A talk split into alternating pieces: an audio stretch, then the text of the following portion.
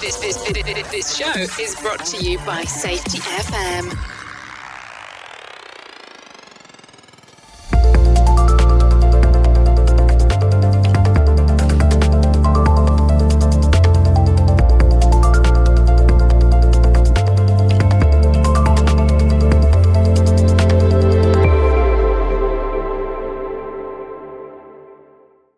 Hi, listeners.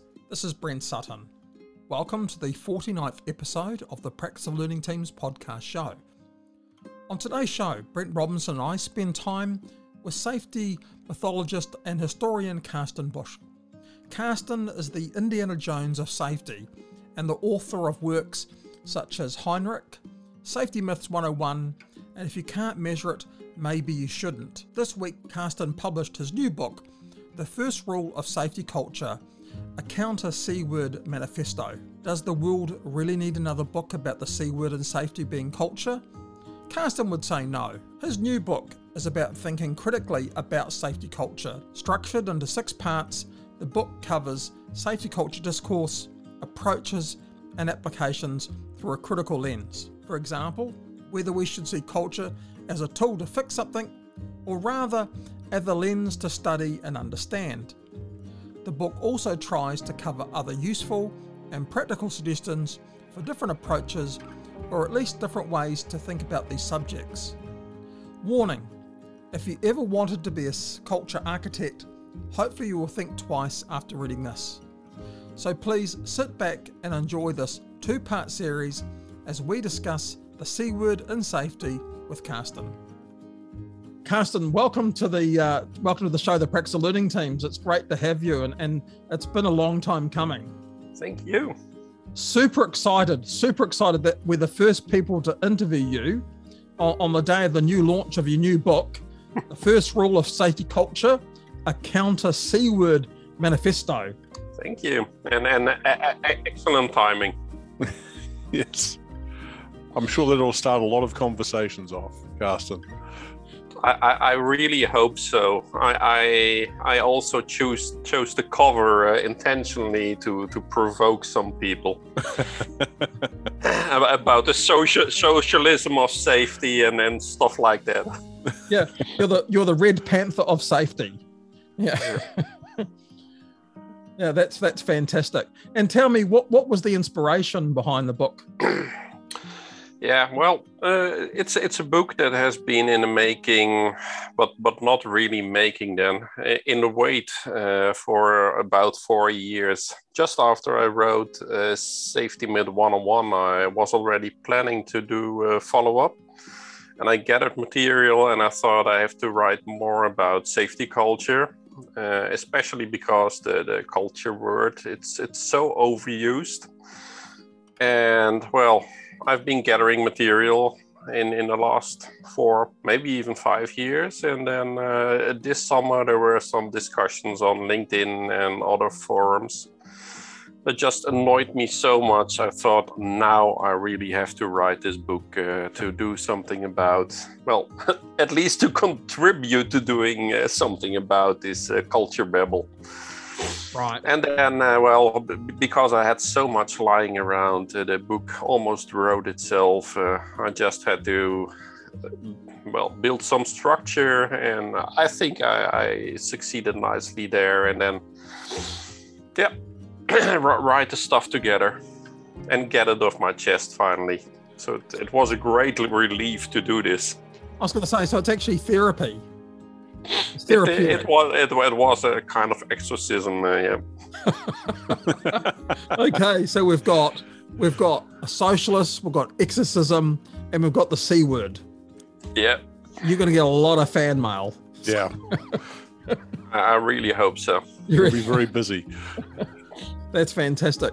And in particular, I, like where you talk about um, uh, that that that link about whether we should see culture as a tool to fix something or rather than a lens to study and understand. What's set behind that? Well, that's the, the two main directions uh, in uh, in the safety culture study that have emerged uh, over the last uh, decades. And I think, well, it wasn't even Frank Guldenmund uh, who, who came up with it. Uh, I've forgotten the name uh, now of the scientist who first coined it. But uh, Frank Guldenmund, in his uh, doctoral thesis, he uh, discusses these two main directions: the, the functionist functionalist approach where uh, people uh, see culture as something that they can form and create and, and well use as a tool to uh, achieve organizational goals mm-hmm. and and then you have to say traditional uh, approach uh, where uh, the whole culture concept comes from uh, from anthropology and sociology well, uh, where they look at uh, well at the community or a group and then use the cultural lens to study that group. which which sees culture as something to describe stuff that you see not as something to uh, manage or yeah and, and, and, well and then that's the the main difference uh, do you see it as as as a lens as something to explain stuff. Like, for example, Diane Vaughan uh, did uh, when she studied NASA after the Challenger crash. She loses the, the culture word a lot. Uh, and, and then she uses it as a lens. She, she doesn't necessarily make recommendations on you should transform the culture or something, I think. Right. Uh, and, and then you have the, the well the, the common approaches that say uh, well you have a really bad safety culture uh, as uh, the, the investigation uh, for Chernobyl, uh, for example, which concludes the safety culture was weak or lacking, or how they phrased it, and Texas City is one, and there are many other investigations, and then people start to fix the culture, and that's that's the functionalist approach. So, do you see culture in this sort of corporate context is very temporary in my mind because it's about whoever the leadership is at that time and what they sort of invoke. So that's why I find culture an interesting word because I'm not sure how that rolls out because I've you know I've been in organizations or around organizations that have had a I'm not talking about from a safety perspective but say an innovation culture they would say they have and then the leader leaves and it just vaporizes it. It changes. It, it forms a new, you know, a new version of itself. Yeah, I, I, I agree. Cult, culture is, is well at the same time it's it's uh, temporary, as you say, and and then it's continuous because it's it never starts. It's it just is there and then it changes constantly due to leadership, due to new technology that is introduced, due to external factors that are beyond your powers. Yeah. Like all, all our organizational cultures have changed last year because we were sent home and uh, work from home. That does something with your culture. Yes. Because people interact in different ways. Culture is something, I said culture doesn't start, but culture does start because when we three should start an organization and we start working together, there there will emerge something between us that is our culture. And well, when when we change the way we interact, if I would move to New Zealand and we would meet uh, physically, we would interact in different ways than through uh, Zoom or Teams or whatever yeah. tool we use. So yes, that's always morphing. It's that and that collective morphing. It's that sort of yeah. tribal component that's changing. That that sounds that sounds really good. And um, I, I, like the fact that you talk about the use the use of a word of a lens because we talk about that a lot within learning teams. So, so we talk about things that you know, um, you know, safety two, safety differently talks about this concept of you know, work as imagined and work as done. And what we always talk about is that um, how the, the lens that the worker has around work as imagined or work as done is very different to the lens of the organization. And then the lens of that work team, of that work group, of those group is actually different again. Yeah. And one of the things that we, we talk about is the fact that it's important that people can see things through a different lens because that helps them in being able to critically appraise something rather than simply evaluate it or assess it. I totally agree and this is uh, i think that's one of the core things of uh, let's call it the, the, new view on safety um, when i i started nearly 30 years ago as a safety advisor and maybe you too uh, I, I, was trained in finding causes finding the, the correct answer to uh, to something. And then as you move on and you develop and well i've been on the whole uh, trip etc um, then you see uh, or start to realize uh, one uh, version of a story is not enough to describe the uh, complex situation uh, you actually are seeing. You cannot capture uh, a situation in just one narrative Mm-hmm. You need different stories, and so you will need the worker's voice, and maybe you will need uh, the, the version of his colleague, and you will need the version of a shift leader, and you will probably also uh, need the, the version of uh, the director or maybe even an outsider. And then you get a better picture, and then you should realize you have never the full picture just maybe you should even have the the machine's uh, picture of the situation. Yes. How, how, how, does the machine perceive that that it is being worked with? But for, for, for at least the designer's view. Yeah. yeah. But, but yeah, the designer view. Yeah, because that's really interesting. Because I mean, I go back to it. I mean, that goes back to risk management 101 which is to say that if you don't if you don't get the scope and the context of the criteria right early on, then that creates massive holes throughout your risk management life cycle. So if you don't go out and engage with the people who who basically you know either get exposed to the risk or help influence the risk, how, how can you ever sort of get to understand the risk at that point in time? Because it's always going to morph. It's always going to change. And, and, and at the moment, I, I think I've been working with a group of organizations lately, and we talk about that, you know, risk management is part science and part art. And that yep. if, if, if we think about if we think about um, the whole mode around continuous improvement, we did this piece of work that looked at Deming's original work. And everyone talks about, you know, plan, do, check, and act. But he talked about plan, do, study, and apply. So how do we shift from study and apply to check and act? What happened? Why did it become such a sort of a binary function? Yeah, that's um, that's a really interesting one, uh, and I haven't uh, looked in uh, in it, but uh, you you see it in so many uh, areas when uh, a concept gets simplified in in well ways like this. Mm. That you get get from the from the study the the, the more well re- reflective side of things, and then well here is what's right and you compare it to what's dumb, and then uh, well what's dumb, it's, it's wrong if it's not the same as yeah. what is prescribed. It's it, it, it's it's about speed it's about well it, it's probably uh, uh, some Taylorist taking uh, Deming and then uh, applying the, the one best way idea to to this I was, when you were talking about when you started 30 years ago, I was thinking about my own journey was as an industrial engineer 30 years ago, and we used a stopwatch. And you, or I came to the conclusion quite quickly that we'd come up with this new procedure of how people should do something. And then we're all surprised when they did it a different way. And you realize that it's always going to happen.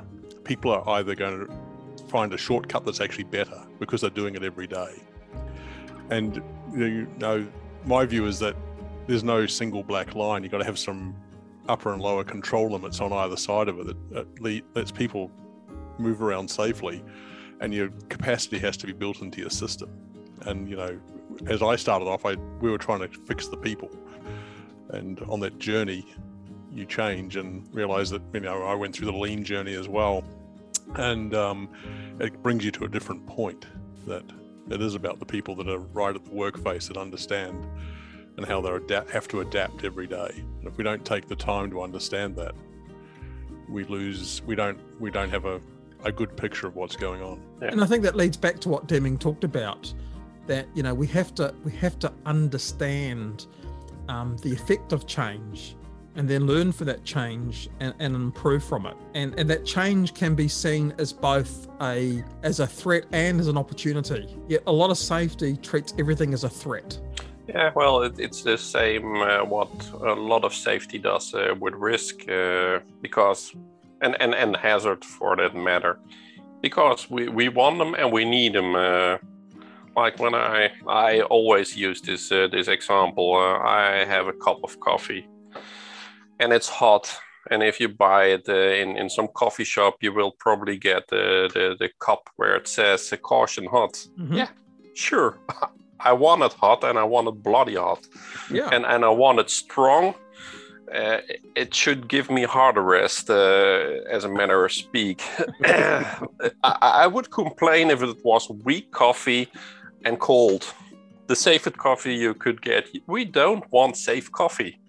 No. We want coffee that keeps us awake, that, that tastes well, and, and we want cars that drive fast. And so we want the hazard, we want the risk, but we have to control it in some way. Yeah. And and well, that's well what, what you said, uh, Brent. Uh, that uh, that you you need this this well these limits. What what is acceptable, and and within those uh, y- you can vary. Yeah. So, so if we use that, we call it the freeway analogy, that you're building guardrails either side of the freeway, and that that's your upper and lower control limits, are your guardrails, and, and all you're trying to do is you're trying to get people to go through the flow of the freeway. But what we've done is we've we've decided we're going to paint white lines, and we've told people to do the speed, and we've also told them that you must indicate three seconds in advance before changing lanes. But in reality, the freeway is just chaos. People are nicely changing lanes. There are no white lines. People are able to change lanes. And for some reason, they can do that without hitting each other as they flow through. Yet we, we try and focus on trying to control everything rather than saying, why don't we understand how people navigate that chaos so well? And how can we adjust those guardrails so rather than being a straight road, those guardrails are always curving and looks more like a sine wave because it's it's moving up, it's moving down, it's flowing. And, and do you think um, COVID has has proven to us that concepts like just in time, these concepts of of you know doing everything in the moment in the present doesn't function well when when when there's a major shift or change in systems. Actually, we're sort of we're going back now to being. Do you think we're going back to being more innovative as a result of COVID? I really don't have a clue. Uh, perhaps in some areas, perhaps not in others. And and I don't think that just in time and all that is uh, is necessarily bad. It just hasn't to be applied in every situation as as people uh, try.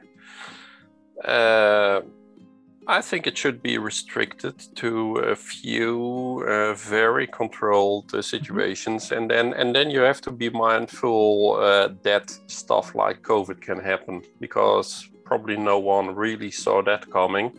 We all knew well it was possible, and perhaps and SARS a few years ago, uh, but then you have to be prepared that your uh, controlled system will be out of control for a while, yeah.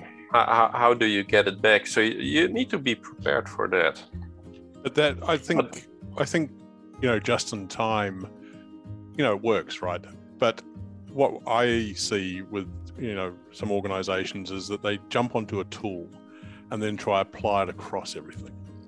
And I don't yeah. think that works. Or multiple organisations apply. They go, "Oh, there's a really good tool. that works for Toyota. Let's let's put it in over here." And it, it, there's all sorts of cultural organizational differences that are not the same. And and we we need to take that into account. And i that's why you know i see people talk about safety and you know this works here. Well yeah, that's great. Fantastic. We should understand how that works. But it might not work everywhere and not one one size will fit all. And we've got to um, we've got to get away from trying to apply that in my mind yeah, yeah, I, I, totally agree. And this is Deming again. Uh, Deming said uh, you have to understand uh, uh the, the theory uh, behind stuff, and uh, perhaps he should have said you need to understand the context and, and all that, not just copy the rituals. As you, for example, see, you mentioned lean earlier on.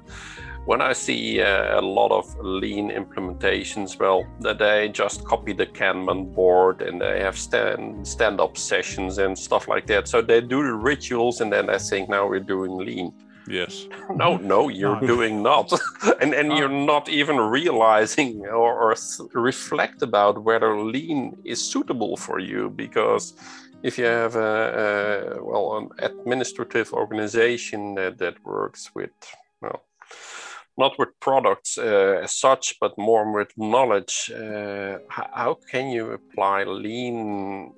Well, you probably can apply some uh, aspects of it, but Oh, not I, not in, in, in the copy Toyota way.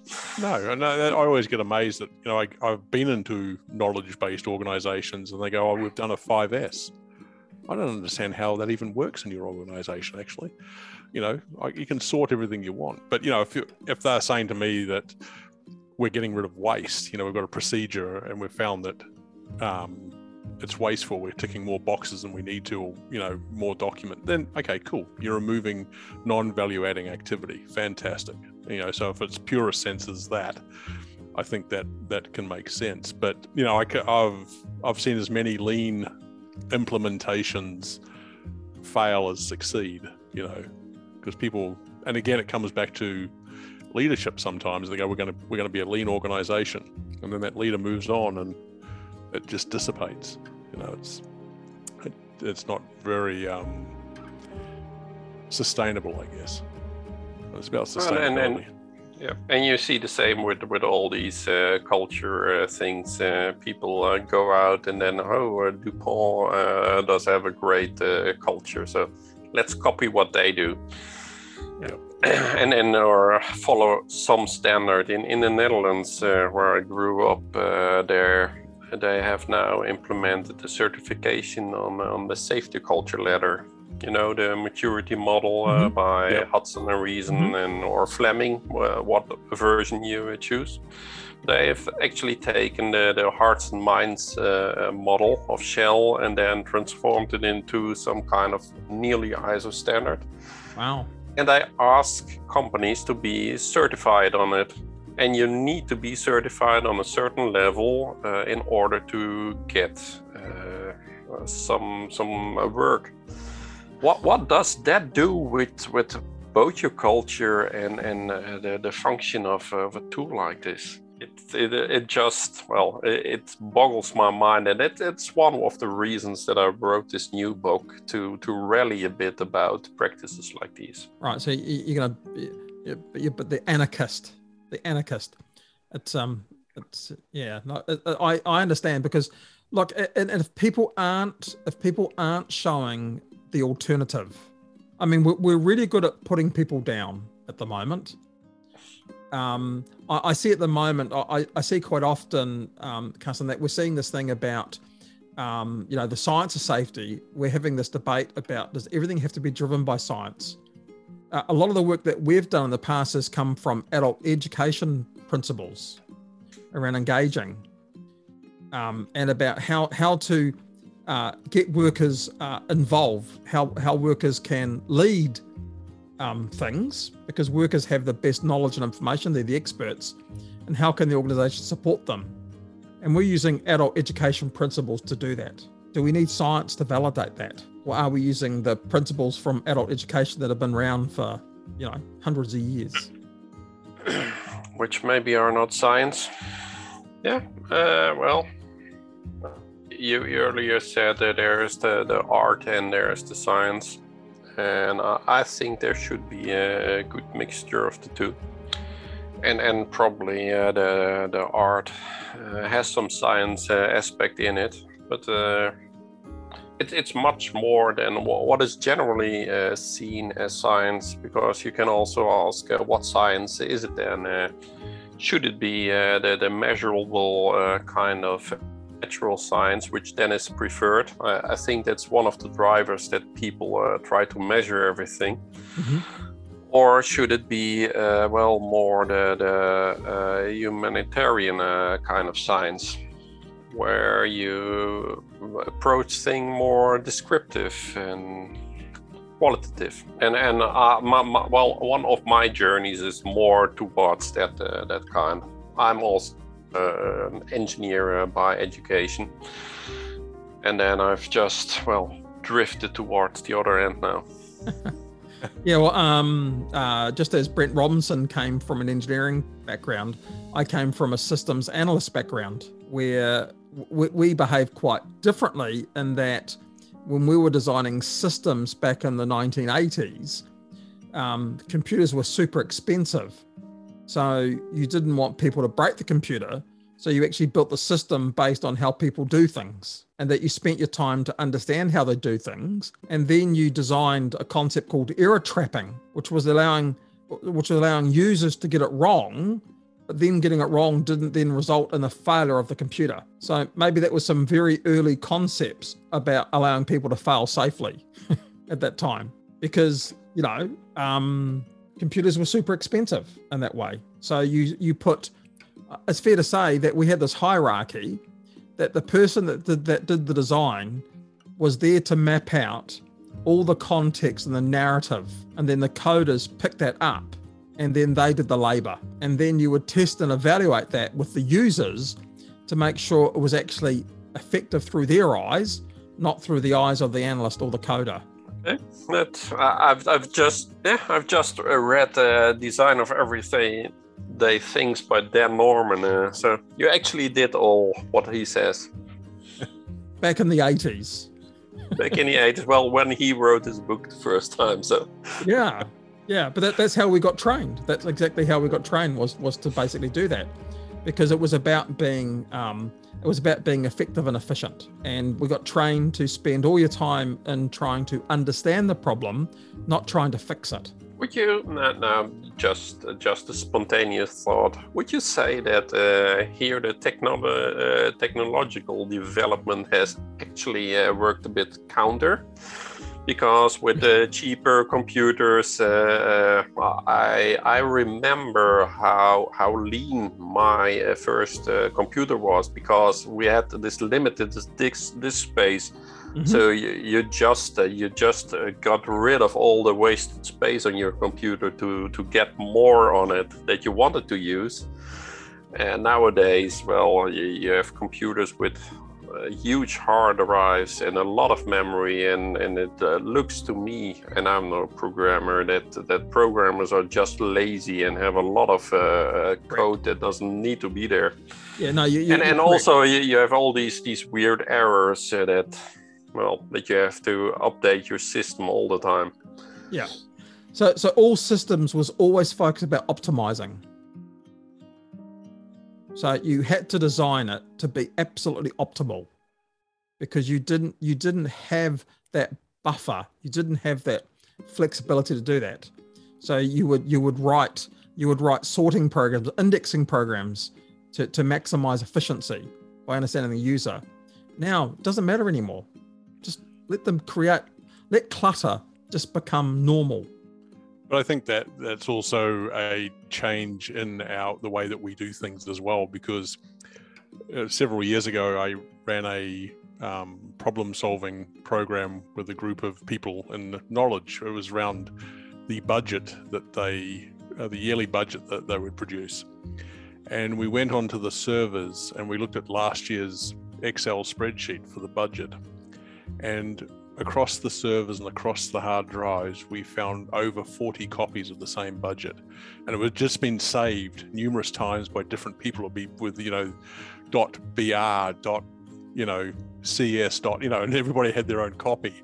And there was multiple versions of truth there. And, um, you know, I think as users of, we've got lazy as well because we copy and go, oh yeah, I've got so much disk space, I don't care. I'll put it in the cloud. You know, I think that, and that's leading to it. And but we create more information than we can possibly ever use. And I think that's that's true of safety. So you know, I think of the the the amount of checklists and documents that we produce in the safety space at the moment, and I have no idea what they're doing.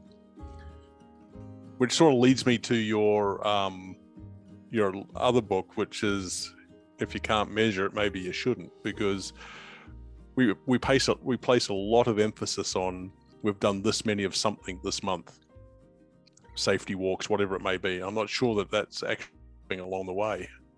Obviously, you did a lot of work in looking at that to under, to try and understand that and start that conversation.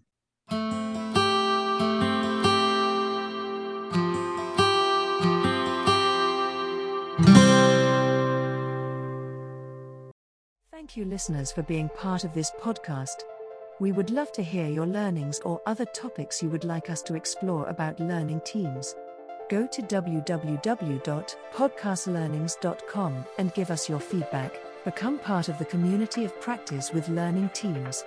Go to www.learningteamscommunity.com. Support the authors of the practice of learning teams. Purchase the book from Amazon.com or go to www.learningteamsbook.com for an inside look and other free book resources from the authors.